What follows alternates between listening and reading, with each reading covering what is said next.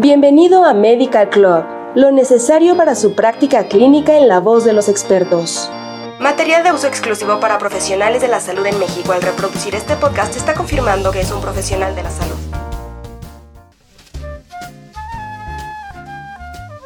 Hola, soy Jeremy Cruz, soy médico, soy psiquiatra, soy maestro en salud mental pública, soy experto en minorías sexuales.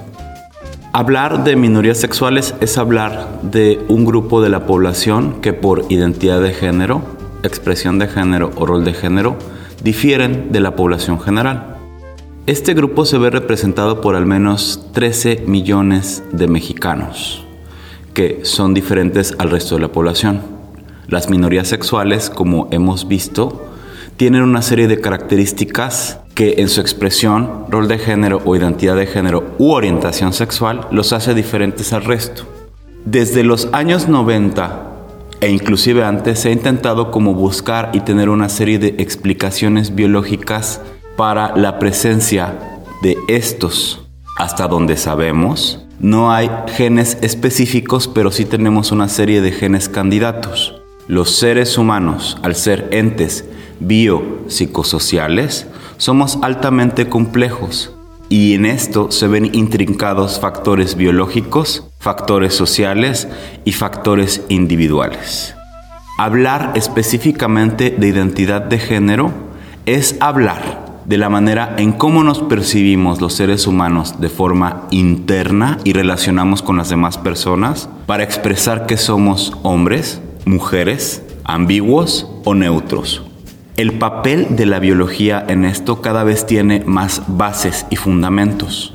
Estudios recientes nos han mostrado que existen al menos tres genes candidatos. El receptor de estrógenos, con su parte alfa y beta, que si no funcionan bien pueden hacer que los cerebros se queden feminizados. El receptor de andrógenos, que si es ligeramente más corto es más eficiente y masculiniza cerebros y los genes relacionados con la aromatasa que cambian andrógenos a estrógenos, que si no está funcionando bien, las estructuras pueden quedar masculinizadas.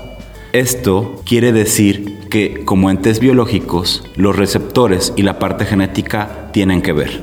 Pero un factor importante es solamente son características como ser pelirrojo o ser zurdo. El papel de la biología, como había mencionado antes, es fundamental en dos picos, inútero y en la adolescencia. ¿Por qué? Porque nuestros genitales se forman antes que nuestros cerebros. Y como hemos visto y sabemos el papel de las hormonas, estas hacen cambios importantes en todos los órganos. Pero el cerebro, al ser un órgano complejo, puede tener estructuras femeninas en cuerpos masculinos o estructuras masculinas en cuerpos femeninos.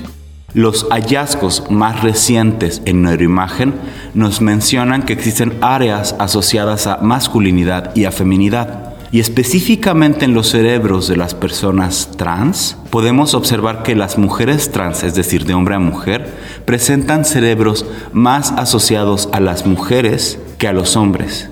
Y los cerebros de los hombres trans de mujer a hombre son mucho más cercanos a los varones de nacimiento tanto en volumen como en número de neuronas o específicamente estructuras, como amígdala o el tercer núcleo intersticial del hipotálamo anterior, que son estructuras previamente bien estudiadas en cerebro en las personas trans que nos pueden permitir saber que hay una asociación neurobiológica cada vez más clara con el desarrollo de una identidad de género cruzada.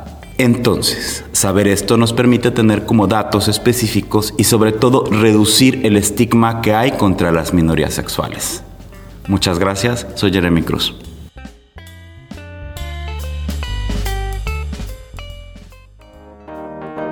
Esto fue Medical Club